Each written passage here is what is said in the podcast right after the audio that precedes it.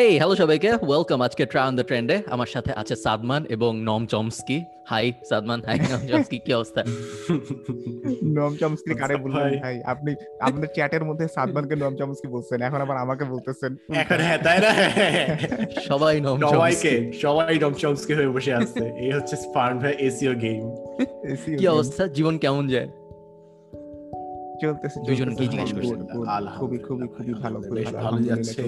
ভালো ভালো ইন্টারভিউজ দেখছি আমরা।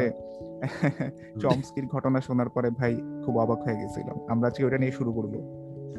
চমস্কি কে? আমি কিন্তু নম আমি ফার্স্ট ইয়ে দিয়ে রাখি ডিসক্লেমার আমি নম চমস্কির কোনো বই কখনো পড়ি নাই। আমি আমিও পড়ি নাই আমি পড়ি নাই।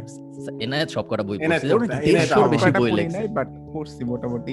এখন নোয়াম চমস্কি হচ্ছে আসলে উনার মাল্টি ক্যারেক্টার মানে কাইন্ড অফ হচ্ছে ক্যারেক্টার বলতেছে আসলে উনার অনেক জায়গায় অবদান আছে। উনি একজন লিঙ্গুইস্ট উনাকে বলা হয় কগনেটিভ সায়েন্সের kind of one of the father figures তারপর উনি একজন পলিটিক্যাল ক্রিটিক আপনি আমি আমি যারা যারা হচ্ছে ইসরায়েল প্যালেস্টাইন কনফ্লিক্ট নিয়ে পড়াশোনা করছে ওদের একটা নম চমস্কির একটা বই হচ্ছে সবাই সাজেস্ট করে এটা হচ্ছে অন প্যালেস্টাইন দুইজন মিলে লিখছেন নম চমস্কি অ্যান্ড ইলান পাপে। এই দুইজন মিলে লিখছেন। সো সবসময় উনি মানে ইসরায়েল ইস্যুটা মানে অ্যান্টি জায়নিজম মানে জায়নিজমের বিরোধিতা করছেন অলওয়েজ এবং একটা সময় এরকম হয়েছে, তাকে গ্রেফতার হইতে হয়েছে আমেরিকান সরকারের ওই অপোজে কথা বলছিলেন। খুব সম্ভবত সেটা কেনেডি সরকারের আমলে জন এফ কেনেডির সময়।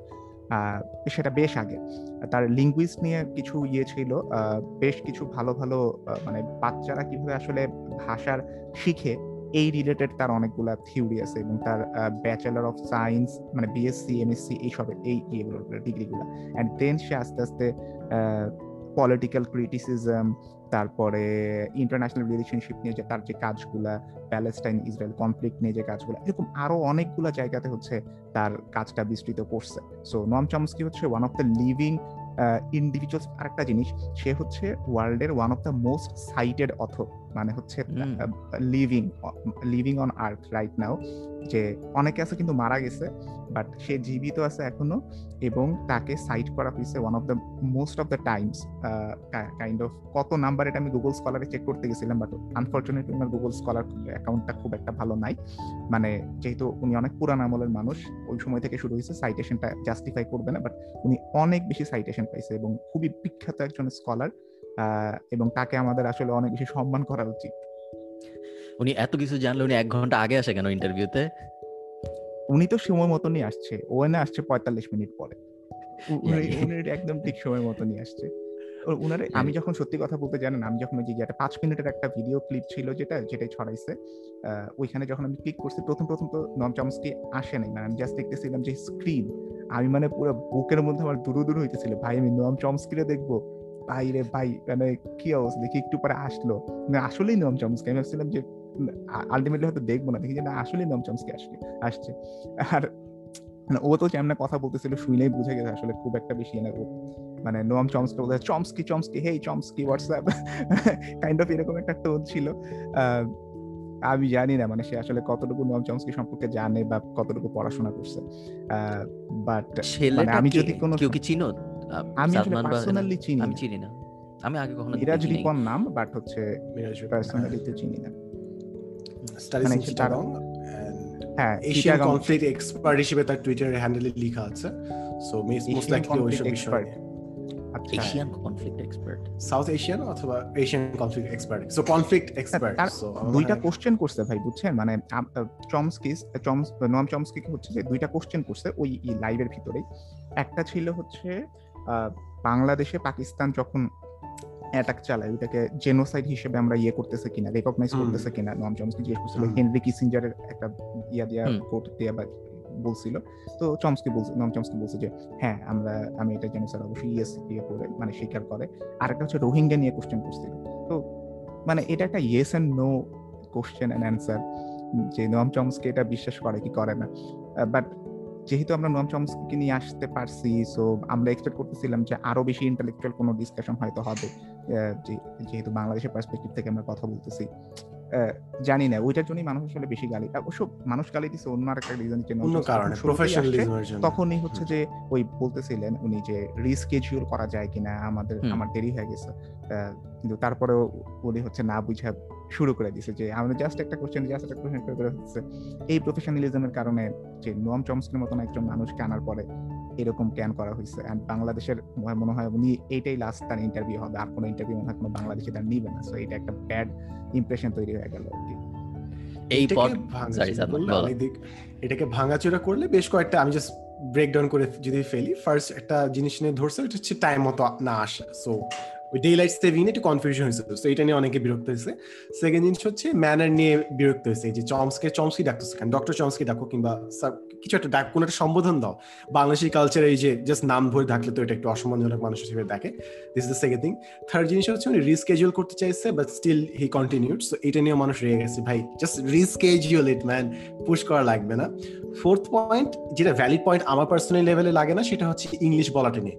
ইংলিশ বলা নিয়ে আসলে জাজ করা কিছু নাই to very honest as long as you can communicate ভাই, ইংলিশ তুমি কি বলতেছো, কীভাবে বলছো অ্যাকসেন্ট অ্যাকসেন্ট উপর জোর দেওয়া আমার কোনোভাবেই কোনো লজিক্যাল কিছু মনে হয় না। আর ফাইনাল যে জিনিসটা হচ্ছে কিছু প্রশ্ন করা নিয়ে আর কি। সো মানুষ ভাবছে যে, ভাই, তুমি মানুষটাকে যদি আনো, এমন কোয়েশ্চেন জিজ্ঞাসা করো যেটা অলরেডি তিনি বলেন নাই। সো ওইটাই মানুষ চাচ্ছিল আর কি আর প্লাস মনে হয় যে আহ, মোট নিহতের সংখ্যা মুক্তিযুদ্ধে দুই লাখ তিরিশ লক্ষ এটা নিয়েও আর কিছু মানুষ রেগে গেছিল যে ভুল নাম্বার কেন তুমি মেনশন করছ? So this the basic issue আর কি এই এই পডকাস্টের এই পডকাস্টে যদি এক- হাজার লাইক হয় তাহলে এনায়েত নন চমস্কে ইমেল করবে আমাদের পরের এপিসোডে পরের সোমবারে গেস্ট হওয়ার জন্য। আমি আমি- সত্যি কথা বলতে আমাকে যদি আপনি বলেন আমি গেস্ট হিসেবে ইনভাইট করতে আমি ভয়ই করব না। তার কারণ হইতেছে ওনাকে আইনে আমি যে কি জিজ্ঞেস করব এমন না যে লাইভে আনলে আমাকে গালি খাইতে হবে এই জন্য না। মানে আমি নিজেই কনফিউজ থাকব যে আমাদের- কি জিজ্ঞেস করব। আমাদের অনেক গুরুত্বপূর্ণ টপিক আছে তো আজকে কথা বলে রেগুলার কোনো একটা নিয়ে জিজ্ঞেস করা যায় যেমন ধরো চায়না ক্রিপ্টো মাইনিং ব্যান এই বিষয়ে নন চামস্কির মতামত কি? অথবা টিকটক হ্যাঁ। বিষয়ে আমাদের একটা টপিক হ্যাঁ মিডিয়া হ্যাঁ মিডিয়া নিয়ে। সিলেটে ভূমিকম্প হইছে এটার ব্যাপারে নব চামস্কির কি মতামত? হ্যাঁ। কি মতামত? সিলেটে এত ক্ষুদ্র ক্ষুদ্র ভূমিকম্প এটা কিসের আলামত? হ্যাঁ আলাদা আচ্ছা এখন জিনিস হচ্ছে, এই কেসটা যখন হইল, যখন এই লাইভ ভিডিওটা গেল, তখন থেকে কিন্তু উই আর অবজার্ভিং এন্ড জিনিস হচ্ছে ইফ আমরা যদি ওই জায়গায় থাকতাম, মনে করেন এনআইতে ওই চমস্কি আনলো, ঠিক আছে? এবং ডক্টর চমস্কির কে আসতে যে পাঁচ মিনিট লেট করে আসলো। তখন এনআইট কি করতি, যেটা ওই সিচুয়েশনটাকে সলভ করতো? আমি তাকবির হুদার একটা পোস্ট শেয়ার করছিলাম দুজনের সাথে, সেটা হচ্ছে যে সবাই খালি কমপ্লেন করছে বাট তাকবির হুদা একটা ভালো জিনিস সাজেস্ট করছে। সেটা হচ্ছে যে ভাই আপনার ভুল হইতেই পারে। সো এখন যেহেতু মানুষ কমপ্লেন করছে আপনি আরেকজন মানুষকে দেন যিনি হয়তো এই বিষয়টা নিয়ে ভালো জানে ভালো সঞ্চালক হিসেবে কাজ করতে হবে। তো এইভাবে আপনি ড্যামেজ কন্ট্রোলটা করতে পারেন। তো আমার কাছে জিনিসটা বেশ ভালো মনে হয়েছে যে সবাই যেখানে বুলিং গালি দেওয়ার একটা পর্যায়ে বুলিং এর পর্যায়ে চলে যায় to be very honest so ওইখান থেকে উত্তরণে এটা হয়তো একটা ভালো স্ট্র্যাটেজিক মুভ হতে পারে যে ভাই আপনারা গালি দিচ্ছেন আমি শুনছি সমালোচনা নিছি এখন আমি আরেকজন ভালো মানুষকে দিয়ে আমাকে রিপ্লেস করতেছি। আপনার হলে কি করবেন এর পরবর্তী মানে কন্ট্রোভার্সি হওয়ার পরবর্তী সময়ে ছেলের আচরণ মনে হয় একটু প্রশ্নবিদ্ধ হয়ে গেছে, একটু অ্যারোগেন্স টাইপ আচরণ প্রকাশ পাইছে যে, আমি আমি আনছি, আমি আনতে পারছি, তোমরা পারো নাই, আমাকে ভালোবাসুন। আমার এক্সাক্ট স্ট্যাটাসটা মনে পড়তেছে না, এরকম কথাবার্তা বিষয়ক স্ট্যাটাস ছিল দুই তিনটা যেগুলা আরও মানুষকে রাগায় দিয়েছে যে, না তার দোষটা সে আসলে বুঝতে পারে নাই। যেহেতু সে তার দোষ বুঝতে পারে নাই বলে প্রতীয়মান হয়েছে সাধারণ মানুষের কাছে, এই কারণে মানুষ ওকে ক্ষমা করতে পারে নাই বলেই আমার মনে হয়েছে। আমি আমি এনায়েতের ওই ফার্স্ট পয়েন্ট আমি নম জমস্কির মতো কাউকে কখনো তার কারও সাথে ইন্টারভিউ বা তার সাথে এরকম কোনো ডিসকাশনে যাইতামই না। বিকজ একে তো আমি এসব দুনিয়ার ব্যাপারে কিছু জানি না। যদি যেতামও তাহলেও হয়তো কোনো একটা মানে যদি আমার অত ইচ্ছা থাকতো যে আমি লাইম লাইট রাখতে চাই, আমাকে সবাই দেখবে এটা চাই, যেটা একটা বড় পার্ট অনেকেই চায়। সেই ক্ষেত্রে হয়তো আমি অন্য কাউকে দিয়ে রিসার্চ করায় কোয়েশ্চেন্স রেডি করায়, তারপরে যাইতাম যে নোয়াম চমস্কি বিষয়ে অনেক কিছু জানে বা যে এই এই দুনিয়ার ব্যাপারে জ্ঞান রাখে। আমি যেহেতু রাখি না, আমার মনে হয় ওই অ্যাপ্রোচটা ভালো হইতো। এখন উনি রিস্কেডিউল করবে নাকি আমি জানি না বাট যদি করে সেই ক্ষেত্রে এটা করলে ভালো হবে যে হয় নিজে আরও অনেক পড়াশোনা করে যেতে, যদি তা না করতে চায় তাইলে এমন কারও হেল্প নিতে যে এই বিষয়ে অনেক কিছু জানে, তাইলে অ্যাটলিস্ট স্ক্রিনে দেখলে মনে হবে না যে ও কিছু জানে না. এইখানে এখানে একটা আমরা ওই দিন আমরা ইয়ে করতেছিলাম সাদমান মনে আছে কিনা যে পুরো ঘটনাটা আমরা কিন্তু যেই সময় ঘটনাটা ঘটতেছিল আমরা কিন্তু রিয়েল টাইমে রেগুলেট করতেছিলাম যে দেখতেছিলাম আমরা প্রেডিক্ট করতেছিলাম যে কি হবে নেক্সট মুভ হইতে পারে কি হইতে পারে। আমাদের একটা প্রেডিকশন ছিল এরকম যে এটা day NI তে যখন prediction ছিল। গালাটা খেলো আচ্ছা হ্যাঁ আমি মানে হচ্ছে যে তোদের দুজন তুই কারেক্ট প্রেডিকশনই করছিলি তো তুই। একদম কারেক্ট হ্যাঁ, প্রেডিকশন ছিল ওইটার মধ্যে আমি বলছিলাম যে এখন ওই ছেলে মানে মিরাজ রিপন হচ্ছে একটা স্ট্যাটাস দিবে যেখানে সেটা সব ভুল চুক একদম মাইনা নিবে অ্যান্ড বলবে যে আমি ভুল করছি, আমি এরপর থেকে আর ভুল করব না, চেষ্টা করব ইয়ে করার অ্যান্ড সবাই তখন ওর সাপোর্টে চলে যাবে যে যে এতক্ষণ পর্যন্ত অপোজিট টু দ্য উইন্ড চলতেছিল। তো ঠিকই তাই হয়েছে লাস্ট পর্যন্ত সে হঠাৎ করে হচ্ছে একটা স্ট্যাটাস দিল, যেটা আগে স্ট্যাটাস ছিল একটা অ্যারোগেন্স মার্কা তারপরে হচ্ছে একটা স্ট্যাটাস আসলো যে আমি ক্ষমা প্রার্থী, আমাকে সবাই মাফ করে দেন, ভুল হইতেই পারে। ওকে বাস এবার হচ্ছে যে তার পক্ষে কথাবার্তা বলা শুরু হয়ে গেছে যে একজন মানুষ ভুল করতেই পারে, আপনি ওকে এখন কেন এখানে ব্লেম দিবেন? তো বাংলাদেশে যেটা হয় সোশ্যাল মিডিয়াতে এটা থেকে খুব, আমি একটা বেশ ভালো জিনিস শিক্ষা পাইছি যে বাংলাদেশের সোশ্যাল মিডিয়া ট্রেন্ড কন্ট্রোল করা, যারা জানে অ্যান্ড যারা আসলে করতে পারে, তারা কিন্তু বুঝে গেছে যে বাংলাদেশের সোশ্যাল মিডিয়া কতটা প্রেডিক্টেবল এবং মানুষকে আসলে হ্যান্ডেল করা কন্ট্রোল করা কতটা সহজ হইতে পারে যে কোনো জায়গাতেই হোক। মানুষ আসলে একদম কোরিয়াটাকে খুব বেশি একটা হয়তো নিজের মতামতটাকে প্রাধান্য দেওয়ার চেয়ে ইন দ্য সিচুয়েশন বা ইন দ্য সিচুয়েশনের মধ্যে কি ঘটতেছে, ওইটা বা সিচুয়েশন দ্বারা অনেক বেশি প্রভাবিত হয় বলে আমার মনে হয়েছে তো এটা একটা বেশ পর আমাদের, আমার কাছে মনে হয় নোয়াম চমস্কিকে কি করা হয়েছে না করা হয়েছে এইটার চেয়ে এই ঘটনা থেকে আমাদের অনেক বেশি সিগনিফিকেন্ট একটা জানার বিষয় হচ্ছে এটা বাংলাদেশের সোশ্যাল মিডিয়ার ওয়েভ কখন কোন সময় হান্ড্রেড এইটি ডিগ্রি টার্ন করে ফেলতে পারে অ্যান্ড সেইটা পিছনে কি কি কারণ থাকতে পারে। কি কি ভ্যারিয়েবল থাকতে পারে। যেমন আপনি যদি কোনো ক্ষমা সুন্দর কোনো কিছু মানে আপনি যদি খুব ভালো মানুষ থাকেন, ভালো মানুষ সেজে থাকেন, কোনো অ্যারোগেন্স না দেখান, আপনি যত যাই করেন, আপনাকে মানুষ সাপোর্ট করবেই। আর যদি অ্যারোগেন্স দেখেন, আপনি যত ভালো কাজই করেন, মানুষ আপনার অপোজিটে যাবে এইটা এটা নিয়ে আমার আরেকটা অ্যানালাইসিস আছে আসলে বাংলাদেশে মোটিভেশন মানে ইন্ডাস্ট্রি যেটা আছে, ওইখানে টাইগার মোটিভেশন যেটা যদি আমরা বলি, যে যারা খুব একদম হার্ড মোটিভেশন এর মধ্যে যায় ওদেরকে কেন জানি মানুষ এটা যত ভালোই হোক আপনার লাইফে যত মানে ভালো করুক ওদেরকে সমালোচনা সহ্য করতেই হবে। সো অ্যারোগেন্স আসলে মানুষ কোনোদিনই অ্যাপ্রিসিয়েট করে না আমার কাছে মনে হয়েছে বাট এটার ডিটেইলস আমরা হয়তো আরেকদিন মোটিভেশন নিয়ে আলাপ করলে তখন আমরা বলব। সালমান হাত তুলে রাখছে এখানে এনআইতে জিনিসটা আই অ্যাগ্রি যে আমরা কিন্তু আগে থেকে অনেক জিনিসে প্রেডিক্ট করতে পারি বাট সিচুয়েশন অনুযায়ী ডিফারেন্ট হয়। কারণ এই কেসটা কিন্তু একটা সুশীল সমাজের কেস ছিল। আমি বলব যে এটা কিন্তু ওই লেভেলে ম্যাথ পর্যায়ে যায়নি। কারণ অনেকজন মানুষ চমস্কি হয়তো ঠিকমতো চিনে না। প্লাস যারা আমরা কমপ্লেন করছি, অনেকে হয়তো চমস্কি কোনো বইও পড়ি নাই টু ভেরি অনেস্ট আমরা জানি যে he is a very giant intellectual but in depth আমরা জানি না। এখন জিনিস হচ্ছে, এই কেসটা একটা পার্টিকুলার ডেমোগ্রাফির মধ্যে হয়েছে জন্য জিনিসটা এভাবে টার্ন হয়েছে। যে ছেলেটা যখন ক্ষমা চাইছে, অনেকজন ওর ফেভারে আসছে যে, ভাই, ও তো করে দেখাইছে অ্যাটলিস্ট তো এটা ছিল হচ্ছে ন্যারেশন এখন কিছু জায়গায় এটা অ্যাপ্লাই করবে না, যেখানে মানুষের প্রি কনসিভ নোশন এক্সিস্ট করে এখানে ক্ষমা চাইলে হবে না। যেরকম কিছুদিন আগে যে পরিমণি কেস হলো শি ওয়াজ ও ও ট্রায়ালে ছিল because she was a women that's why she was on the trial কিন্তু। ও যতই ক্ষমা চাইতে, যত কিছু বলতো না কেন, এটা কিন্তু মাফ হইতো না বিকজ মানুষের কিছু প্রিকনসিভ নোশন আছে ওই অনুযায়ী তাকে স্টিল অ্যাটাক করা হইতো। So in this particular case Miraj Ripon, ও যেহেতু এমন একটা ক্রাউডকে কেটার করে, যারা অ্যাটলিস্ট দুই লাইন রেশনাল স্টেটমেন্টস প্রেজেন্ট করতে পারে, তাই সে হয়তো বা টার্নটা নিতে পারছে, মানুষের ইনিশিয়াল নোশনটাকে বদলাইতে পারছে বাট সব ক্ষেত্রে এটা হয়তো অ্যাপ্লিকেবল হইতো না।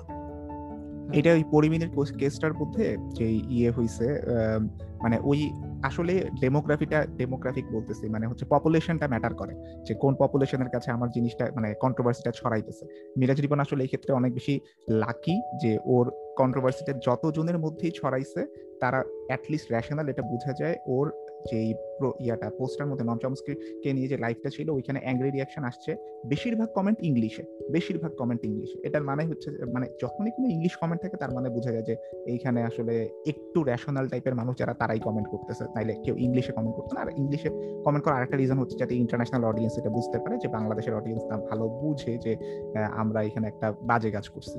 আরেকটা জিনিস যেটা সাবমান যেটা বললি যে অডিয়েন্স চেঞ্জ হইতে পারে এরকম কোন কোন জায়গা থাকতে পারে, একটা হচ্ছে এই পরিমণির কেসটা যেটার মধ্যে একটা টাইপের অডিয়েন্স প্রি কনসেপ্ট নোশন নিয়ে বসেই আছে যে এর হচ্ছে অতীত খারাপ, এর এর হচ্ছে ভবিষ্যতে সে যা কিছুই করুক তার অপোজে আমরা যে কোনো সময় উইন ইয়ে করতে পারি। আরেকটা জায়গায় এরকম হইতে পারে সেটা হচ্ছে ইসলামিক হেইট যেটা ছড়ায়। যে কোনো সময় যে কোনো জায়গাতে এইটা এমন ভাবে ধরনটা চেঞ্জ হইতে পারে যে, এটা হয়তো আমরা প্রেডিক্ট নাও করতে পারি। সো এইটা একটা রিজন আরেকটা ইয়ে হইতে পারে সেক্টর নাইস হ্যাঁ নম চমসকে কি মনে হয়? আবার রিস্কেডিউল করে আবার আসবে? সম্ভাবনা আছে? আমার ও তো উনি তো বলছে রাইট উনি বলছে উনি যে ইয়ে করছেন মেইল দিছেন। এখন দেখা যাক কি হয়। আমরা অপেক্ষা করি।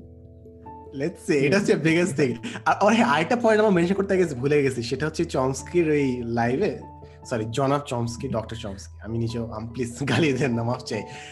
ডক্টর চমস্কির ওই ভিডিওর নিচে ছিল যে স্পন্সর বাই হচ্ছে ফ্যাশন ওইটাতে আরও মানুষ রেগে গেছে। ভাই স্পন্সরশিপে কোনো সমস্যা নাই বাট জিনিস হচ্ছে কানেকশনটা থাকতে হবে। ওইটা নিয়ে মানুষ রেগে গেছিল যে ভাই তুমি ডক্টর চমস্কির সাথে কথা বলছো এটার সাথে একটা ফ্যাশন হাউসের কি সম্পর্ক? সো এটা নিয়ে আচ্ছা এবং এটা নিয়ে নিয়ে এই স্পন্সরশিপের ডিলটা নিয়ে হচ্ছে কামরুল হাসান মামুন স্যার একটা মানে ওনার পোস্টের মধ্যে যেটা বলছেন যে আহ, এই সাক্ষাৎকারটাকে একটা পণ্য বানায় ফেলা হইতেছে।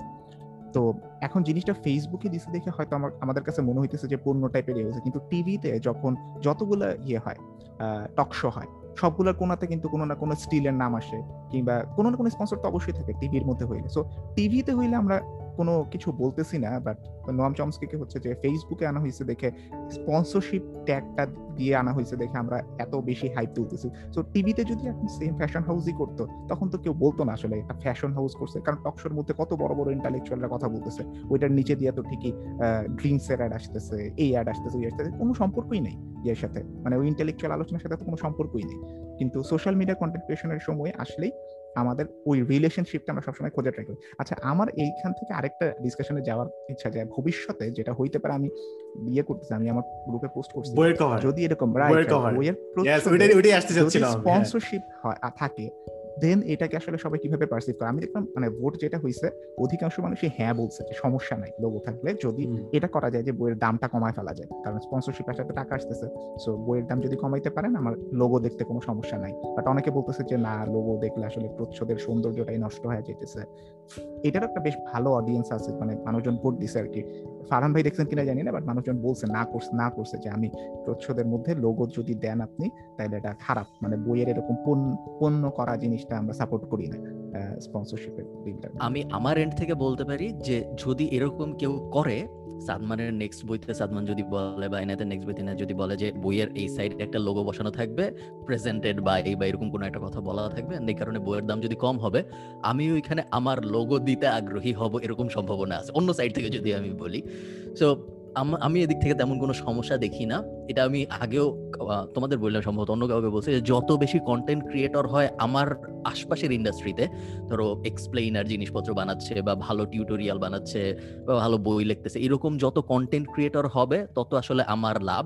বিকজ তাহলে আমি তাদের তাদের অডিয়েন্সকে মনিটাইজ করার সুযোগ পাবো, তাদের কন্টেন্টের উপরে অ্যাড বসায়, তাদের সাথে কোনো একভাবে কোলাবোরেশনে যে সো আমি এখানে কোনো সমস্যা দেখি না আমার মনে হয় খুব ভালো ব্যাপার। আমি নিজে অ্যাড খুব পছন্দ করি ব্যক্তিগতভাবে।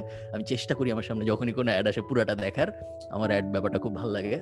স্পেশালি ডিজিটাল দুনিয়ার অ্যাড যেহেতু ওগুলা রেলেভেন্ট হয় আমার সাথে আমার খুবই ভালো লাগে। কখনো কখনো আমার ফেসবুকে বন্ধু বান্ধবের পোস্ট থেকে অ্যাড বেশি পছন্দ হয় এবং আমি অ্যাড পুরাটা দেখি অ্যাডে ক্লিক করি যে পেজ ওখানে যে ভাই একটু একটু ভাই কাহিনী কি হয়েছে জানেন? আমি একটা পোস্ট দিছি ইয়ার থেকে যে রিসেন্ট একটা মানে জাস্ট লেখা, অন্য কিছু ছিল না। যে মানুষ কোন একটা কাজ যখন করতেছে, তখন এইটা মানে কাউকে না কাউকে প্রুফ করার মেন্টালিটি নিয়ে করতেছে। যে আমি ওরা প্রুফ করে দেখাই দিব, আমার মা বাবাকে প্রুফ করে দেখাই দিব, সমাজকে প্রুফ করে দেখাই দিব, আমার এক্স গার্লফ্রেন্ডকে প্রুফ করে দেখাই দিব। কিন্তু আমি আর্গু করছিলাম যে এটা আসলে প্রুফ করার থেকে ওই কাজটার ইনহেরেন্ট যেই স্যাটিসফ্যাকশনটা আছে সাপোজ আমি একটা আমি একটা ভার্সিটিতে ভর্তি হয়েছি সো ওইটার তো একটা ইনহেরেন্ট উদ্দেশ্য আছে, আমি গবেষণা করব, পড়াশোনা করব।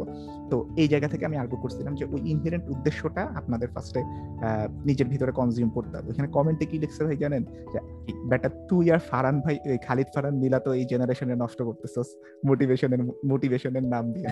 যে তোরা এগুলা করস তোদের জন্য নষ্ট হইতেছে জেনারেশন পুরো একটা জেনারেশনকে নষ্ট করে ফেলতেছি আমরা। দুঃখজনক ব্যাপারটা। পাওয়ার বুঝছেন যে কি পরিমাণে ইনফ্লুয়েন্স যে বাকি মিডিয়া টিডিয়া কেউ কিছু করতেছে না খালি দুই ব্যক্তি খালি দুনিয়াটাকে নষ্ট করতেছে। আচ্ছা আমি একটা point before we move on to other topic এই যে বইয়ের যে কভার এই পয়েন্টটাতে আমি আসি। জিনিস হচ্ছে দেখেন মানুষের কি মানুষের মেয়াজ এখানে আমি যতটা সম্ভব নিজেকে সেন্সর করার চেষ্টা করব because I have extreme opinions about this জিনিস হচ্ছে আপনি বলতেছেন যে বইকে যেন পণ্য না বানায় ফেলে রাইট সো পণ্য মানে কমার্শিয়ালাইজেশন নিয়ে মানুষের সমস্যা আছে রাইট বইটা কি পণ্য না? জাস্ট বিকজ লিটারেচার আছে জাস্ট বিকজ এটা জ্ঞানমূলক জিনিস, তার মানে কি ওটা পণ্য? না, মানুষ তো ব্যবসা যে হয়, বিভিন্ন জায়গায় যে বিক্রি হচ্ছে, এটা কি পণ্য হিসেবে বিক্রি করা হচ্ছে না? আপনার কাছে ওটা হয়তো পণ্য না but the way it's being dealt যেভাবে এটাকে ডেলিভারি দেওয়া হচ্ছে, যেভাবে এটা হ্যান্ডেল করা হচ্ছে সেটাকে পণ্য হিসেবে হ্যান্ডেল করা হচ্ছে না। যখন একটা স্টল দেওয়া হয়, তখন কি ওটাকে কোনো টাকা ছাড়া দিয়ে দেওয়া হয়? ওদেরকে স্টল দেওয়ার জন্য দুই লাখ টাকা দিতে হয়। ডেলিভারি দেওয়ার জন্য ডেলিভারি চার্জ দিতে হয়। সো আপনার কাছে হয়তো বইটা পণ্য না কিন্তু ওইটাকে ম্যানেজ করে ইন্টার সিস্টেমটা পণ্য হিসেবে হ্যান্ডেল করে। এখন আপনি হয়তো বা চাচ্ছেন বইয়ের দাম রাখা উচিত না, কিংবা এটা ফ্রিতে দিলে ভালো হয়, কিংবা স্পন্সর থাকলে দাম কমায় ফেলা। স্পন্সর থাকলে কেন দাম কমাইতে হবে? কারণ স্পন্সর টাকাটা দিচ্ছে রাইটারের শ্রমটা দেওয়ার জন্য হয়তো বা এখন শ্রমের দাম তো একজন একইভাবে দিতে পারে। জাস্ট বিকজ শ্রমের দাম দিচ্ছে, তার মানে তো এই দিকে আপনি আপনার দামটা কমাই দিবেন না রাইট আপনি কি বইটা কম ভ্যালু করছেন যে আপনি কম দিতে চাচ্ছেন টাকাটা? বইয়ের দাম তো একই থাকা উচিত। যদিও স্পন্সরশিপ পেয়েছে, তার মানে কোনো একটা কোম্পানি তার কাছ থেকে মূল্যায়ন করে। থার্ড জিনিস, ওই লোগো থাকে, সব বইতে লোগো থাকে। আমরা যে লোগোর কথা বলছি, সব বইতে লোগো থাকে, প্রকাশনীর লোগো থাকে। ওইটা কেন গায়ে লাগে না? এই যে এনআই একটু আগে বলল না যে টিভির সময় আপনি যত ভাব গম্ভীর্যপূর্ণ কথাই বলেন না কেন, নিচে কিন্তু স্টিল টিলে বিভিন্ন বিজ্ঞাপন দেখবেন, ওইটা আপনার গায়ে লাগবে না। বাট যখন ফেসবুকে বিজ্ঞাপন দেয় ওইটা সরাসরি চোখে লাগে। সিমিলারলি বইতে আজীবন লোগোই আসছে। লোগো আসছে পার্সোনাল ব্র্যান্ড যে লেখক, ওর নাম যায়। তো সবখানেই তো কিছু না কিছু প্রচারণা হচ্ছে। সো একটা কোম্পানির প্রচারণা আসলে কেন আতে ঘা লাগছে ওইটার একটু চিন্তা করে দেখার বিষয় টু ভেরি অনেস্ট আর ফাইনাল যে জিনিসটা এটা হয়তো খারাপ শোনাবে বাট প্লিজ আমি যদি ভুল বলি, ঠিক করে দেন প্লিজ সেটা হচ্ছে যেই দেশে পিডিএফ পাওয়া যাবে পিডিএফ থেকে ডাউনলোড করা যাবে? ভাই, একটা সৌজন্য কপি পাঠিয়ে দেন। এইটা যেই দেশের নীতি ওই দেশে যদি স্পন্সরশিপ করে বইটা ফ্রিতে অনলাইনে দিয়ে দেওয়া যায় এমন হয় এটাতে অ্যাটলিস্ট লেখক কিংবা ইন্ডাস্ট্রির টিকে থাকার সম্ভাবনা বেশি। সো অ্যাটলিস্ট টিকায় রাখার জন্য আমি বলব যে, ভাই লোগোটাকে এত সিরিয়াস বিষয় হিসেবে নিয়েন না কাইন্ডলি আর কি। নাইস এটা থেকে একটা ইন্টারেস্টিং জিনিস আমার মনে হলো, বইয়ের দাম কি সাদমান কখনো বইয়ের ভ্যালুর উপরে ঠিক করি আমরা? নাকি বইয়ের দাম আমরা ঠিক করি, কয় পেজ কীরকম মলাট কীরকম ডিজাইন এটার উপরে? বইয়ের ভ্যালু দাম ঠিক হয়? না ভাই এটা পেজের উপরে। এটা আমি পোলো করছিলাম এনায়েতের মতো এনায়েতকে কপি করে এনায়েতের আগে আমি এটা করছিলাম যেরকম ধ্রুব রাঠি আর কি। সো আমি এটা পোল করছিলাম যে বইয়ের দাম অনুযায়ী কি দাম হয় নাকি বইয়ের লেখের মান? সো ইউজুয়ালি আপনার পেজ যত হয় অনুযায়ী আপনার দাম হয়। টু বি ভেরি অনেস্ট আপনি যদি বইগুলো দেখেন আমাদের সবগুলো বই কিন্তু আড়াইশো তিনশো রেঞ্জে রাইট হয়তো আমাদের কোয়ালিটি ডিফারেন্ট বিভিন্ন বিভিন্ন ইস্যু নিয়ে আমরা লিখছি। ফর এক্সাম্পল এনআই যে টপিক নিয়ে লিখছে ওটা কিন্তু আরও নিশ টপিক নিয়ে লিখছে। সো স্কারসিটি অনুযায়ী এটা প্রাইস বেশি হইতেই পারে রাইট বাট আমরা কিন্তু সেম রেঞ্জে করছি বিকজ এটা পৃষ্ঠার দাম অনুযায়ী আমরা দিচ্ছি। সো বাংলাদেশে টু বি ভেরি অনেস্ট আমরা আসলে পেজের দাম দিচ্ছি। ফর্মা দিয়ে। ষোলো পৃষ্ঠার ষোলো পৃষ্ঠা এক ফর্মা খুব সম্ভবত। সো ওই অনুযায়ী আপনার দামটা ঠিক করা হয়। বাট বাইরের দেশের বইয়ের তো ডিফারেন্ট জিনিস। হ্যাঁ হ্যাঁ জিনিসটা তো ফেয়ার হইল না তাই না? আমি আমার বই লিখতে যে পরিমাণ কষ্ট হয়েছে ভার্সেস এনায়েতের এনায়েতের বই লিখতে যে পরিমাণ কষ্ট হয়েছে দুইটা তো সেম না। তো দুইটাই যদি দিন শেষে একশো পেজ হয় এবং তারপর দুইটাই যদি আমরা দুইশো তিরিশ টাকায় বেচে দিই জিনিসটা তো একভাবে চিন্তা করলে আসলে ফেয়ার ভ্যালু হইল। এটা কোনোভাবে ফেয়ার না। আমি না পুরো প্ল্যান করেছি চার পাঁচটা কন্টেন্ট যে ফেব্রুয়ারির আগে আমি সবগুলো দিব। আমি পুরা হিসাব নাম্বার ওয়াইজ আমি I just went N I Chowdhury on this content বুঝছেন?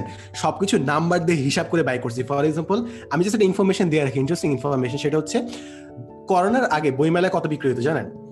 আপনার আশি থেকে নব্বই কোটি কিংবা একশো কোটি টাকা, এত কোটি টাকার বই বিক্রি হইতো। এই এই এই স্ট্যাটিস্টিক্সটা আসছে, অনেক মানুষ বলে যে, ভাই, আপনি তো খালি বলেন যে মানুষ বই পড়ে না, বই পড়ে না। দেশে তো মানুষ বহুত আছে যারা বই পড়ে, তাদের জন্য। সো আগে বিক্রি হতো আশি থেকে নব্বই কিংবা একশো কোটি টাকা, ঠিক আছে? এই করোনার যে হইল আমি দুজন প্রকাশক যারা বিগেস্ট প্রকাশক তাদের কাছে ইনফরমেশন নিচ্ছে এবং পাঁচ কোটিরও কাছে হবে নাই টোটাল অ্যামাউন্টটা সো আঠারো কোটি দেশের মানুষের মধ্যে পাঁচ কোটি টাকার বই বিক্রি হয়েছে। প্রতিটা বইয়ের এভারেজ দাম যদি আড়াইশো টাকা হয় তার মানে আপনার বিশ লাখ মানুষ হয়তো বই পড়ছে। আঠারো কোটির মধ্যে বিশ lakh. That is point zero zero zero one percent এক হাজার জনের মধ্যে একজন বই কিনছে।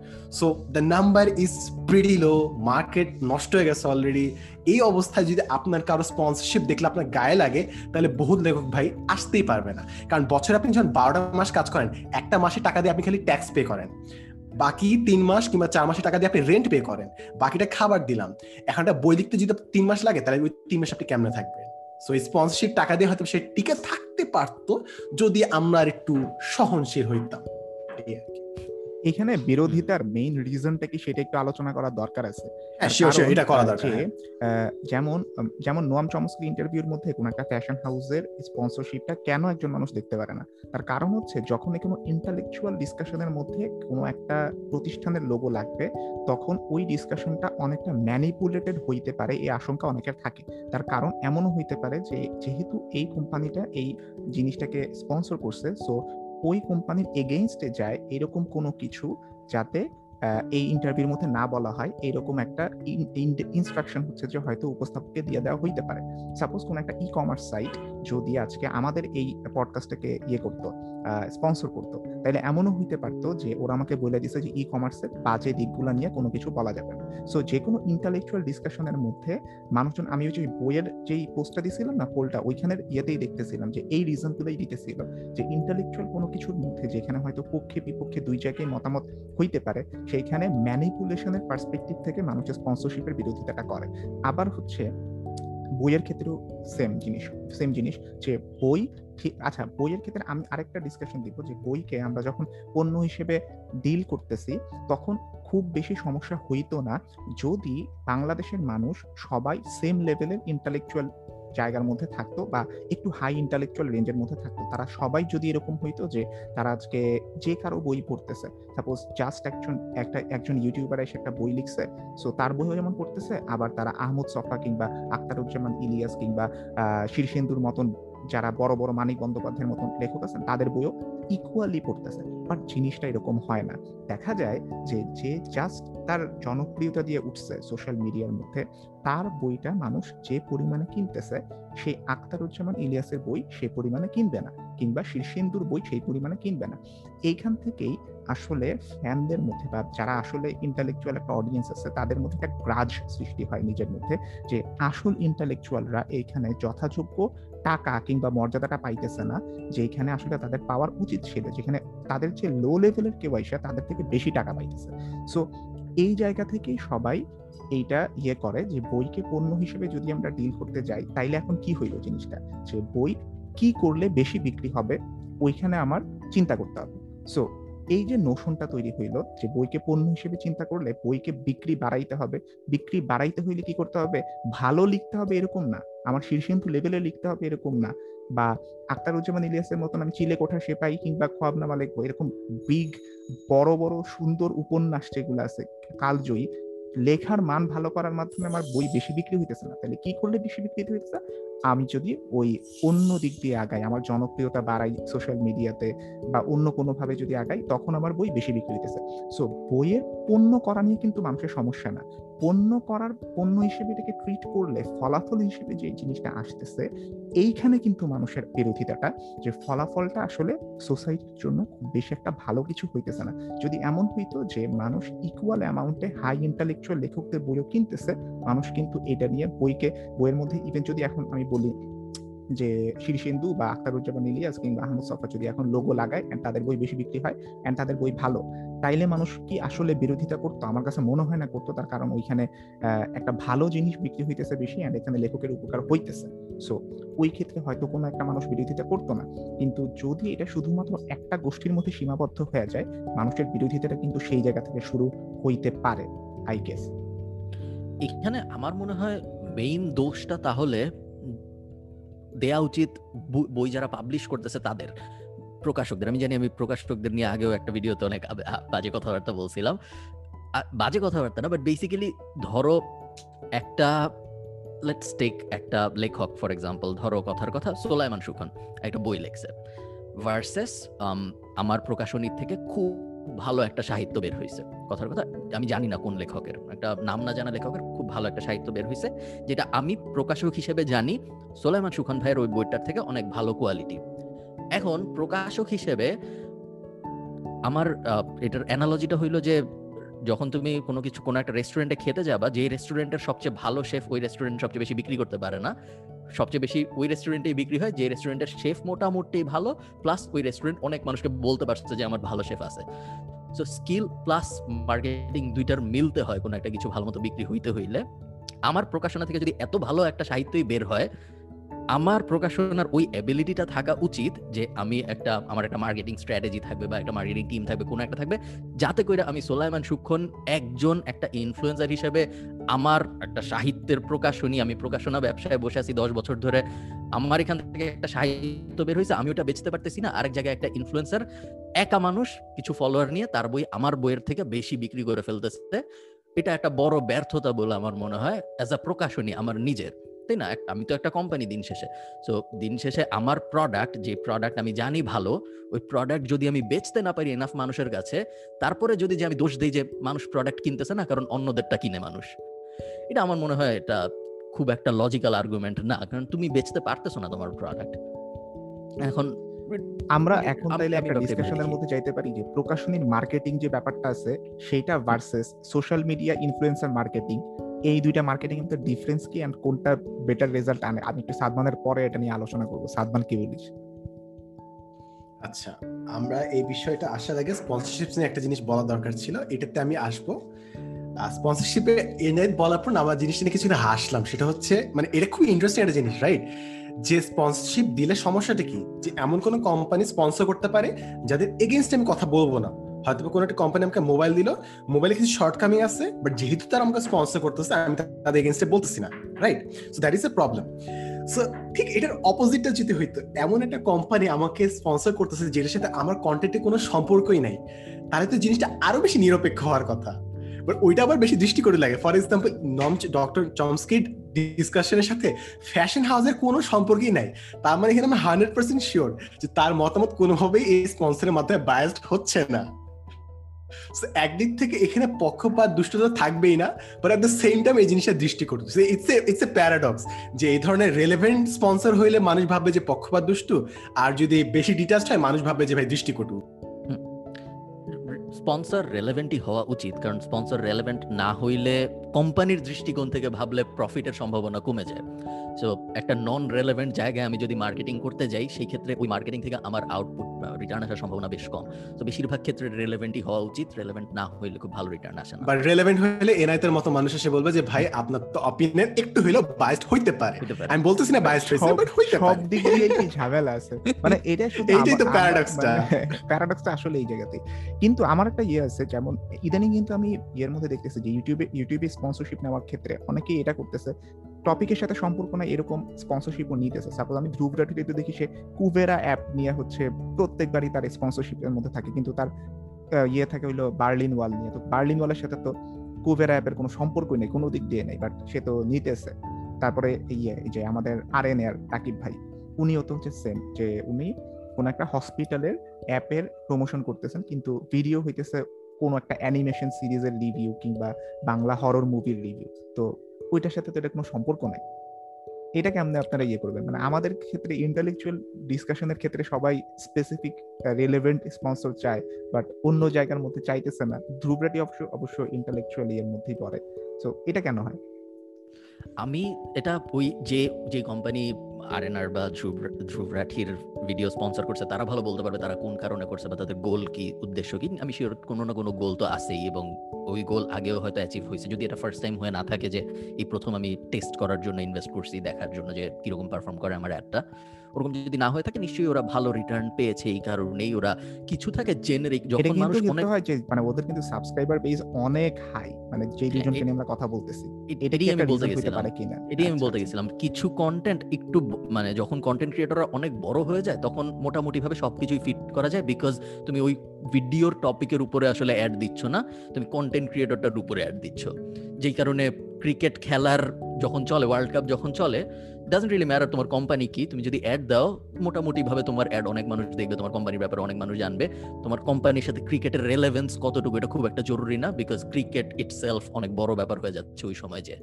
সো ধ্রুব রাঠির ক্ষেত্রে বা বড় বড় কন্টেন্ট ক্রিয়েটর যারা আছে, তাদের ক্ষেত্রে ওই ব্যাপারটা মনে হয় অনেক বেশি কাজ করে, যখন কোম্পানিরা স্পন্সর করতে যায়। এই এই পয়েন্টটা আমার মানে বেশ ভালো একটা ইয়ারস্টিক আমাদেরকে দিল যে at some point content creator যখন ছোট আছে, তখন রেলেভেন্স ফ্যাক্টরটা কাজ করে। অ্যাট সাম পয়েন্ট ওই কন্টেন্টটা না কন্টেন্ট ক্রিয়েটরকে পার্সোনাল ব্র্যান্ড হিসেবে তাদেরকে স্পন্সরশিপ দেওয়া হয়। এই পয়েন্ট আমার বেশ ইন্টারেস্টিং মনে হলো ফার্মটা এখন আমার ফেরত আসছে বইয়ের মার্কেটিং এর ক্ষেত্রে, ঠিক আছে? সো এই যে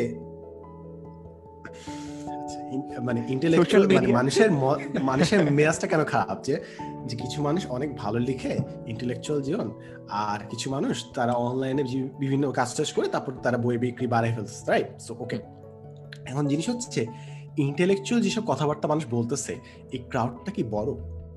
টু বি ভেরি অনেস্ট যারা ইন্টেলেকচুয়াল জিনিসপত্র নিয়ে কথা বলে at the very starting point এটা কিন্তু একটা মানে খুব স্মল একটা bubble to be very honest so just by sheer number যদি আমাকে কথা বলি, তাহলে আসলে মার্কেটটা ছোট তাদের জন্য। সো এটা হচ্ছে ফার্স্ট লিমিটেশন সেকেন্ড জিনিস হচ্ছে ফার্ম যেটা বলছিলেন, এই বিশ্বাস করেন ভাই, এটা আমি আজীবন ভাবছি যে ভাই মার্কেট করেন না ভাই ঠিক মতো মার্কেটিংটা করেন, তাহলে আপনার যদি ভালো বই হয়, বইয়ের উপর এখন দেখবেন নেটফ্লিক্স কি করতেছে বেসড অন বুকস অর্থাৎ তারা খালি বইটাকেই প্রায়োরিটি দিচ্ছে সো ওইখান থেকে তাদের সেলস বাড়তেছে। আমাদের দেশের বেশ কিছু ওটিপি প্ল্যাটফর্মে কাজটা করছে, যে বইয়ের উপর ভিত্তি করে নাটক সিনেমা বানাচ্ছে ভেরি গুড ইনিশিয়েটিভ সো এইগুলো কাজ করেন না। এগুলো করলে তো আর একটু বইয়ের প্রমোশন হয়।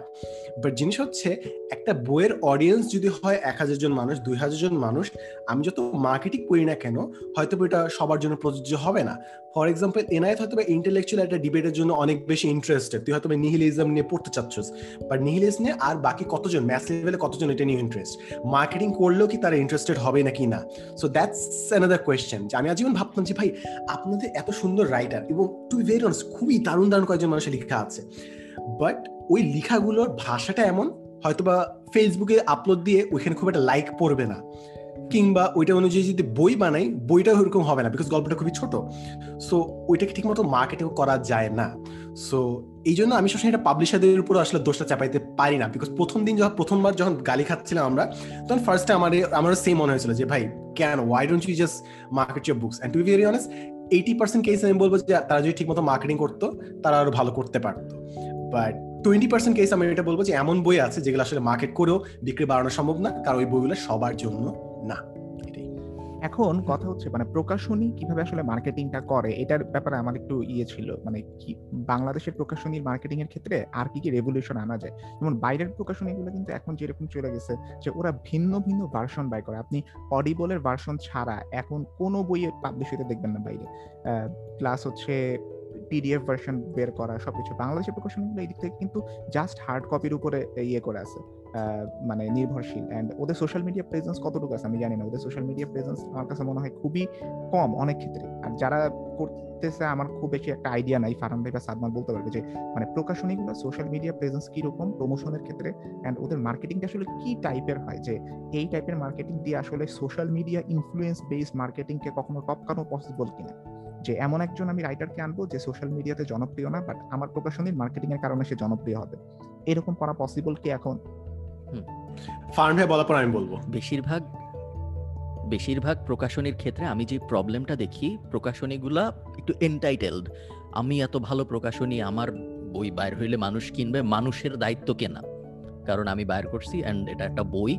বই যেহেতু একটা ট্রিকি জিনিস বই ঠিক প্রোডাক্টও না বই একটা ভ্যালু ভ্যালু বেসড জিনিস তো অনেক ধরনের ডাইনামিক কাজ করে বাট বেসিক্যালি আমি যখন প্রকাশনীদের সাথে আমার অত প্রকাশনীদের সাথে ইন্টারাকশন হয় না বাট যখনই হয় আমি যেটা দেখি, তাদের ভিতরে যেই জিনিসটা কাজ করে, সেটা হলো আমি প্রকাশনী, আমি কেন মার্কেটিং করব? আমি, আমার বই মানুষ এমনিই কিনবে, মানুষের দায়িত্ব খুঁজে বাইর করা যে আমার কোন বই বাইর হচ্ছে এবং তারপর তারা আমার বই কিনবে।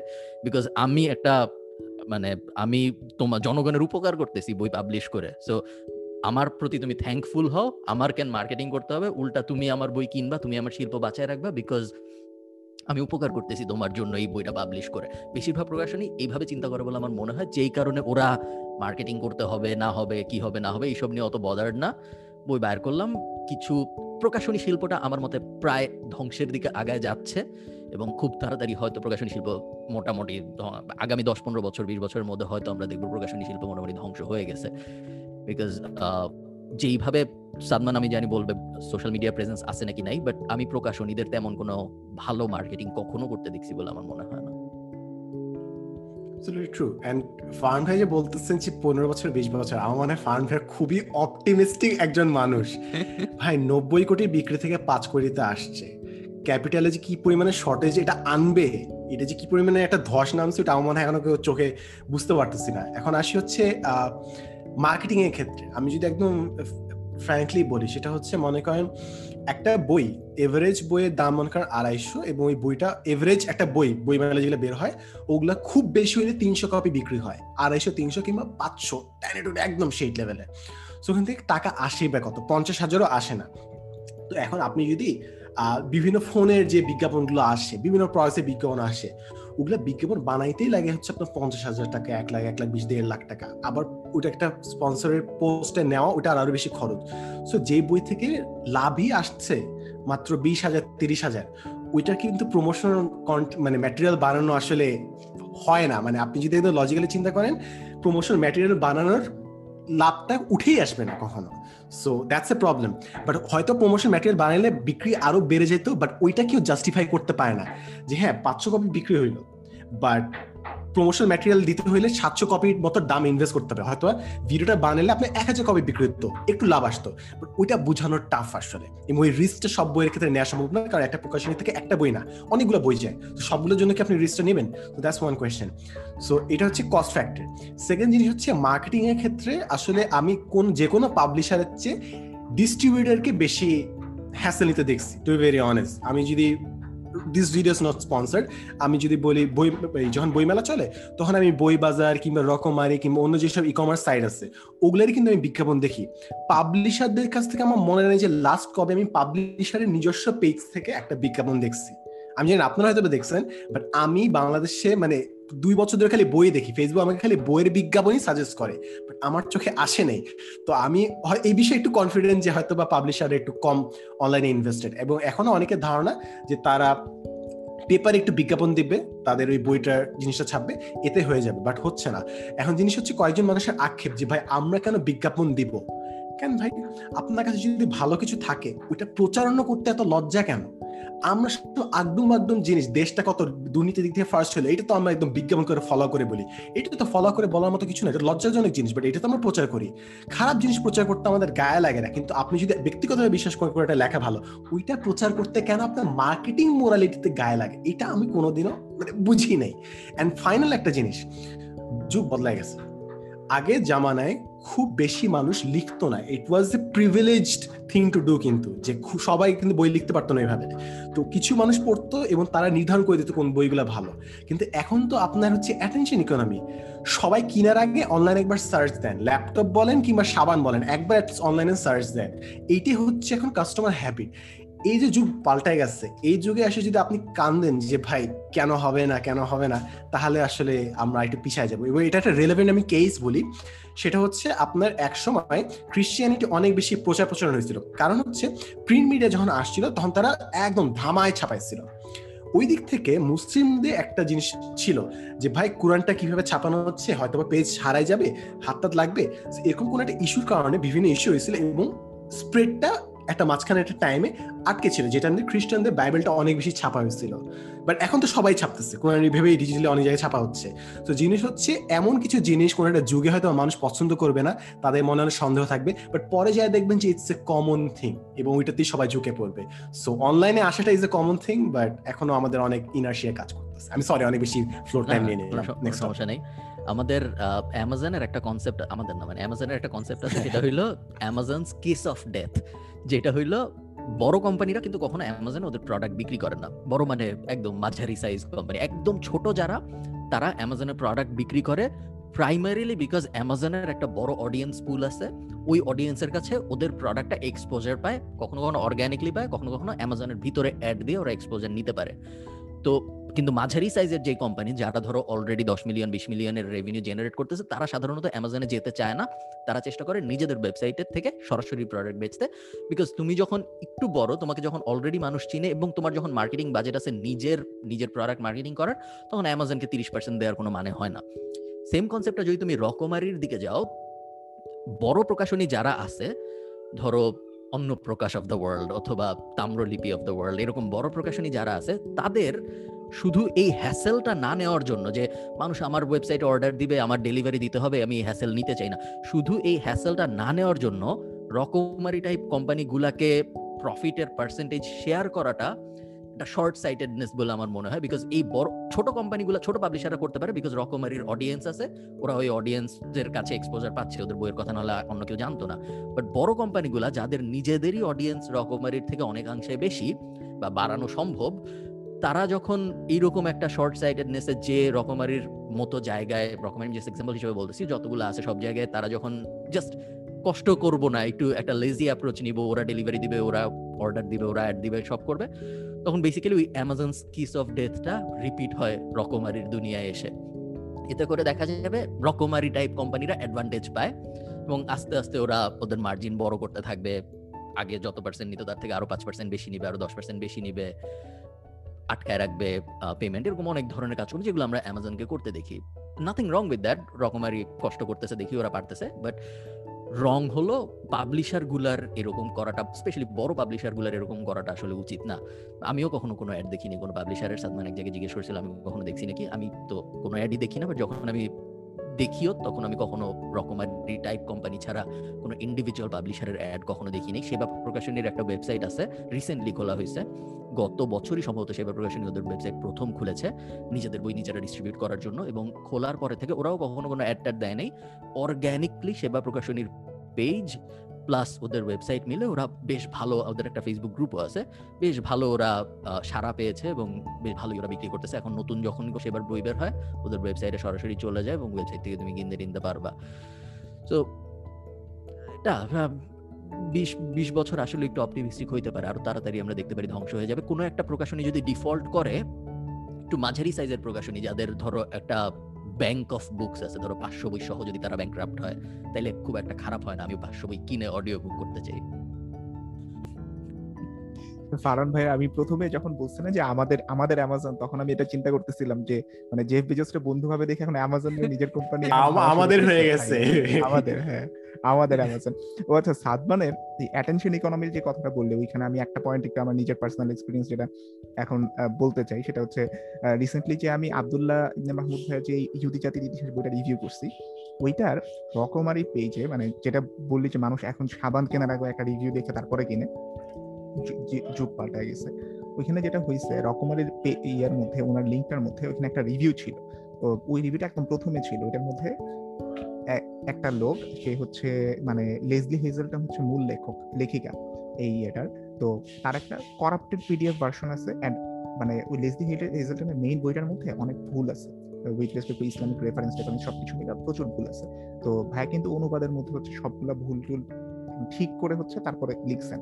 সো এইটার ইংরেজি অনুবাদটা যে পড়ছে, সে আইসা এখানে কমেন্ট করছে যে, আর এই লেখিকার তো এই ভুল এই ভুল এই ভুল এই ভুল এই ভুল, লেখা কি বই লিখছে? এইটার অনুবাদ করতে গেছে। তখন আব্দুল ইবনে মাহমুদ ভাই হচ্ছে যে ওই ওই যে লেখছে রিভিউটা দিছে, তার মানে কোশ্চেন করছে যে, আপনি কি অনুবাদটা পড়ছেন, পড়ে দেখছেন? সে বলছে, না, অনুবাদ করে দেখি না অ্যান্ড এইটা রকমারিতে প্রায় এক দুই সপ্তাহ পর্যন্ত এক নাম্বার রিভিউ হিসেবে ছিল, এক নাম্বার কমেন্ট হিসেবে ছিল। মানুষ কি করতেছিল? মানুষ ওই রিভিউটা কপি পেস্ট করে আইনা আমার ভিডিওর নিচে কমেন্টের মধ্যে কপি পেস্ট করতেছিল পেস্ট করতেছিল পেস্ট করে করে আমি তো কিরে ভাই এত মানে ক্রিটিক্যাল রিভিউ এতজন মানুষ একসাথে দিতেছে, পরে দেখি যে না, সবগুলো রিভিউ আসলে সেম রিভিউ মানুষজন কই থেকে দিতেছে? ওই রকমের একটা ইয়ে থেকে দিতেছে। যে এই মানে মানুষজন যখন মাঝে মাঝে বলে, আমি এটা দেখি যে ক্রিটিসিজম যখন করে, তখন আসলে সে অন্যের রিভিউ এর একটা কপি পেস্ট করে। যেমন অন্যের রিভিউ দেখে বলে, আপনি এটা কি ইয়ে করছেন? কি লিখছেন? এটা তো ভালো না। আসলে এটা ওর মতামত না, এটা হচ্ছে সে কারও না কারও রিভিউ দেখছে। ওই রিভিউটা সে সেখানে বলতেছে, নিজের মতামত হিসেবে চালাইতেছে, আমার কাছে মনে হয়েছে এরকম এরকম মানুষ করতেছে। তো রিভিউ কিন্তু বেশ বড় একটা পার্ট হয়ে যেতেছে আমাদের যে কোনো কিছু কেনার ক্ষেত্রে টেক রিভিউ বলি বুক রিভিউ বলি যে কোনো জায়গার মধ্যে আসলে রিভিউটা বেশ ভালো একটা অ্যাটেনশন ইকোনমির বেশ ভালো একটা পার্ট হয়ে যেতেছে মানে এরাই যেটা এই এরাই যে পয়েন্টটা বললিস স্পেসিফিক ওইটাই আমি দেখতেছিলাম। ফেসবুকে আমি স্পেশালি ফেসবুকে দেখছি কমেন্টটা বিকজ ইউটিউবে পিকচার সহ দেওয়া যায় না সো ফেসবুকেই আমি দেখছি। এবং এখানে আবদুল্লাহ ভাইয়া কমেন্টে করছে আচ্ছা আপনি যে বললেন কি ভুল লিখছি এটা বলেন। ও চিলাইছে না, এটা ভুল বসতে বসছে তারপর আব্দুল ভাই আবার ভাই, আমি লেখক, আপনি বলেন আমি কি ভুল লিখছি। তখন আর কি অপিনিয়ন দেয় না। এইটা নিয়ে আমি গতকাল ভাবতেছিলাম যে the public doesn't formulate any opinion they follow an opinion so এটাই আর কি হয় যে মানুষের জন্য বলছে কিছু একটা, ওইটাই তারা ফলো করতেছে। And to be very honest বইয়ের ক্ষেত্রে রিভিউটা ইট ওয়ার্কস এন্ড আমার মনে হয় এনআই কয়েকটা বই করলি কমান্ডো তুই তো কমান্ডো সেলস বাড়াই দিছিস একবারে। তারপর ফান্ড ভাই ওই যে বিল্ডিং এর স্টোরি ব্র্যান্ড ওটা বিক্রি বাড়াই দিয়েছেন। এন্ড এখানে আমি বলে রাখি কয়েকজনের জন্য যে স্পেসিফিক্যালি সেটা হচ্ছে যখন এই ধরনের রিভিউগুলো হয় ওভারঅল মার্কেটে বিভিন্ন বুক পেজে কিন্তু ওই বইটা বিক্রিটা বেড়ে যায়। এমন না যে স্পেসিফিক কোনো একটা ভেন্ডার খালি ওই বইয়ের সত্য নিয়ে বসে আছে, এটা সব জায়গায় থেকে বিক্রিটা বাইর হয়, বের হয়। So it's an overall good thing আসলে। বাট জিনিস হচ্ছে, আমার মনে হয় না এনআইএত কিংবা ফান্ডা যত বুক রিভিউ করেন না কেন, আপনাদের স্পন্সরশিপের জন্য যে পরিমাণে টাকা আপনাদের পাওয়ার কথা, তার দশ ভাগে এক ভাগ আপনারা পাবেন টু ভেরি অনেস্ট বিকজ সম্ভব না আসলে। না না ওটার জন্য কোনো স্পন্সরশিপের কোনো ইয়ে পাই না পাই নাই তো। হ্যাঁ, কোনো ওইটাই তো পাবি না তো। জিরো বিকজ তোর যে review লেভেলে পাওয়ার কথা। তুই যে লাস্ট দিন এটা বললি না যে একটা মানে একটা ব্র্যান্ডের কাহিনী যে তোকে দিছে তোর আরও ডাবল ট্রিপল পাওয়ার কথা বাট জিনিস হচ্ছে স্পন্সর করে মনে হয় না কুল পাবে। এমনকি জিনিসটা হচ্ছে কি এই জিনিসটা রিভিউ করার পর লিটারালি দেখা যায় যে রকমারিতে যে ওই বইটার বিক্রি বেড়ে গেছে। এবং এমন না যে অন্য কোনো কারণে হঠাৎ করে মনে করেন বইমেলার বাইরে একটা জাস্ট র্যান্ডম একটা টাইমে আপলোড দিলেও হয়তো ওই বইটা বিক্রি বেড়ে যায়, ওটা দেখা যায় গ্রিন সিগন্যাল দিয়ে। বাট জিনিস হচ্ছে ওইটা কনভিন্স করা যে, ভাই, একটা বইয়ের ভিডিও বানাইলে আপনাদের বইয়ের বিক্রি বেড়ে যাবে। সো আপনারা ইনভেস্ট করেন স্পন্সরশিপে এই ওভারঅল জিনিসটা এখনও ক্র্যাক করা সম্ভব হয় যে কোনো ইন্ডাস্ট্রি বিশ থেকে তিরিশ বছর পর পর এক একটা ডিসরাপশনের মধ্যে পড়ে। বাংলাদেশের বুক পাবলিশিং ইন্ডাস্ট্রি একটা ডিসরাপশনের ভিতর দিয়ে যাবে হয়তো। নতুন নতুন পাবলিশাররা আসবে যারা আমাদের, তোমাদের মতো মানুষজন, যারা নতুন নতুন আইডিয়া নিয়ে পাবলিশিং ইন্ডাস্ট্রিতে আসবে এবং তারপরে পাবলিশিং ইন্ডাস্ট্রি চেঞ্জ করে দেওয়ার চেষ্টা করবে এবং তাদের হাত ধরে হয়তো পাবলিশিং ইন্ডাস্ট্রি অনেক অনেক ভালোর দিকে আবার যাবে বাট ভালোর দিকে যাওয়ার আগে মাঝখান দিয়ে একটা বাজে ফেজের মধ্যে দিয়ে যাইতে হবে। যে কোনো ইন্ডাস্ট্রির সাথেই হয় পাবলিশিং ইন্ডাস্ট্রির সাথেও হবে তেমন একটা খারাপ ব্যাপার না। যারা যারা বুঝতেছে না দুনিয়া কোন দিকে যাচ্ছে তারা নাই হয়ে যাবে এটাই নর্মাল এটাই হইছে সব সময় এখনও এটাই হবে। স্যাড বাট এটাই হয় সব সময় এখন সব থেকে বড় চেঞ্জটা কি আসতে পারে? ফারহান ভাই আমার তো মনে হয় the PDF is the biggest revolution এবং এনআই যেটা বলল যে বইয়ের কভারটা স্পন্সর মানে এনআই আজকে যে আইডিয়াটা বলতেছে Psyforce has been doing this for decades তারা তাদের বইয়ের মধ্যে ওই থাকে না যে পানির মতো সহজ একদিনে হিরো হয়ে যাও। তো তারা কিন্তু বইয়ের মধ্যে বহুত আগে থেকে বিজ্ঞাপন দিয়ে যাচ্ছে নাম্বার দিয়ে যাচ্ছে। So they are the OG যে আগে থেকে বইয়ের মধ্যে বিজ্ঞাপন দিয়ে আসছে and they have been selling a lot so আমার মনে হয় এই কোয়েশ্চেনটা আছে যে ভাই কতটুকু স্পন্সর নেওয়া যায়? নেক্সট বইমেলায় একটা ইংরেজি শিক্ষা বই লিখব ভাবতেছি। ইংরেজি শিক্ষা হ্যাঁ। মার্কেটটা বেশ ভালো মার্কেট এই মার্কেটটা আচ্ছা ক্যাপচার করার জন্য আমার একটা কোশ্চেন সাদমানের কাছে। সাদমান তো চাইলেই একটা মানে ইংলিশ নিয়ে বই লিখতে পারিস। তুই কি লিখছিস? কোন ইংলিশ নিয়ে বই তো মনে হয় লিখিস না। আচ্ছা। We actually did the market research আমরা টেলকম কোম্পানি আমাদের নিজস্ব এবং one of the biggest NGOs তাদের সবার রিসার্চ করছি এবং টপে অফকোর্স ইংলিশ আছে। বাট ইংলিশের পর যেটা বিগেস্ট ওইটা নিয়ে আমার সামনে প্রজেক্ট আসতেছে। সো আমি জাস্ট ধরে আসছি যে, ভাই টাইম মতো লঞ্চ করতে পারলে হিট করলে the market will be our so সমস্যা নেই। I have my plans I have my plans nice কারণ সবাই যদি ইংলিশ নিতে যায় ভাই এ বেশি কামড়া কামড়ি হয়ে যাবে। রেড ওশান ভাই নো দরকার নাই। যেখানে এখনও ব্লু ওশান আছে বিগ মার্কেট ওইটা ক্যাপচার করা বেশি ইম্পর্টেন্ট যেরকম ফার্মে ফ্রিল্যান্সিং মার্কেটে একদম কোপাকপি। এনআইতে আসছে হচ্ছে ডকুমেন্টারি ইউটিউবে একদম কোপাকপি ব্লু ওশান এই তো এগুলো হচ্ছে মানে স্পেসিফিক্যালি স্ট্র্যাটেজিক্যালি আগাইতে হবে। আমি বলতেছি না যে you make bad content just time মতো ক্লিক করছে and you came up with great content এই জন্য সব ব্যাটে বলে মিলছে আর কি। নাইস না কি ইংরেজি ইংরেজি শিক্ষা বিষয়ক বই লেখার প্ল্যান আছে? আমি তো ইংলিশ পারি না ভাই। পারলে তো লেখার একটা ট্রাই নেওয়া যায়। তাই না? তাই না? সত্যি কথা এটা পারি না। পারা জরুরি না। আচ্ছা, আচ্ছা। বুয়েট আমি না ভাই আমি একটু মানে উইয়ার্ড লাগতেছে যে বুয়েটের লেকচার এত হাম্বল কেমনে? এটা মানুষের কাছ থেকে লাইক পাওয়ার জন্য। ও আচ্ছা ইটস অল এ শো তাই না? ইটস অল এ শো হ্যাঁ যে আমি হ্যাঁ তোমাদের কাছে অ্যাক্সেসিবল সো হাম্বল। তাই না? আমাকে আমাকে স্যার বলবা না আমাকে ভাই বলো কোনো সমস্যা নাই। আচ্ছা আমি আচ্ছা। ইংরেজি পারি না এই ধরনের কথাবার্তা। না না ভাই। আসলেই পারি না সত্যি কথা। পারলে পারলে আচ্ছা ঠিক আছে। আচ্ছা আচ্ছা ঠিক আছে বলি নাই পারো। আমি কখন বললাম পারো? আচ্ছা আমরা ক্লেম করি না বাট আমরা নেক্সট পয়েন্টে চলে যাই বিকজ পঞ্চাশ মিনিট হয়ে গেছে। হ্যাঁ, আমাদের অন্য টপিক আমরা মুভও করি নাই। আমি এটাই একটু আগে কথাবার্তা বলার সময় ভাবতেছিলাম যে আমাদেরকে আসলে ওই বাকি টপিকগুলো একটা আলাদা পডকাস্টে নেওয়া উচিত নাকি? এক ঘণ্টা আমি এখানে দেখতেছি প্রায় এক ঘণ্টা হয়ে গেছে আমরা এখন পর্যন্ত। আসলে ট্রেন্ডের হ্যাঁ। যে ষোলোটা পয়েন্ট না চোদ্দটা পয়েন্ট ওই হ্যাঁ। চোদ্দটার একটা নিয়ে একটা নিয়ে কথা বলছি আমরা শুধু এনআইট কে মডারেটরশিপ দিলে এইসব হয়। নাকি কি কি করবেন? আর- moderator? আরেকটা পডকাস্ট করবেন আমি- নাকি এটাতে? আমি এটাই ভাবতেছি। আমরা না নাকি আমরা এটাই করি। আমরা আমরা এটাকে হ্যাঁ আমরা আপনারা যারা শুনতেছেন আমরা এই লাইভ আলোচনা করতেছি আপনারা শুনতেছেন আমরা আমরা যেটা করব আমরা এই পডকাস্টে এখানে শেষ করি। আপনারা হ্যাঁ, এটা হ্যাঁ। এনজয় করতে থাকেন। মাত্র এক ঘণ্টার খুব স্মল ছোট পডকাস্ট আরাম করে শুনলেন আপনারা। বাকি যে ষোলোটা টপিক এটা নিয়ে আমরা আলাদা আরেকটা পডকাস্ট করে আলাদা করে পাবলিশ করি। না হলে এই পডকাস্টের টোটাল লেন্থ তিন ঘণ্টা হয়ে যাবে যেটা খুব একটা সুখপাঠ্য হবে সুখপাঠ্য না তো ইয়ে শোনার জন্য ইয়ে হবে না ওয়ার্ডটা আমি জানি না কি। হ্যাঁ। তো এই তো তো শ্রুতি মধুর। হ্যাঁ, শ্রুতি শ্রুতি- মধুর। শ্রুতি মধুর, ওহ, হ্যাঁ, ওহ, বলা যায়, বাংলা ছড়ে ছড়ে পড়ছে সবার মুখ থেকে। আমরা একটু সুন্দর করে শেষ করি। আপনারা যারা এই ভিডিওটা শুনলেন দেখলেন তারা নিচে লাইক কমেন্ট করে যাবেন। আমরা কি কি নিয়ে কথা বললাম আজকে? আমরা এটা একটা বই নিয়ে বেশিরভাগ কথা হয়ে গেছে plus Noam Chomsky Noam Chomsky আর বই নিয়ে আমরা বেশিরভাগ কথা বলে ফেলছি। আপনাদের ভালো লাগলে আপনারা কমেন্টে জানাবেন লাইক সাবস্ক্রাইব যেগুলো করতে হয় ওগুলো করবেন। আপনাদের সাথে আমাদের দেখা হবে। এই ভিডিওটা যেদিন পাবলিশ হয়েছে তারপরের প্রথম সোমবার অথবা তার আগেও হইতে পারে। ভালো থাকেন। টাটা।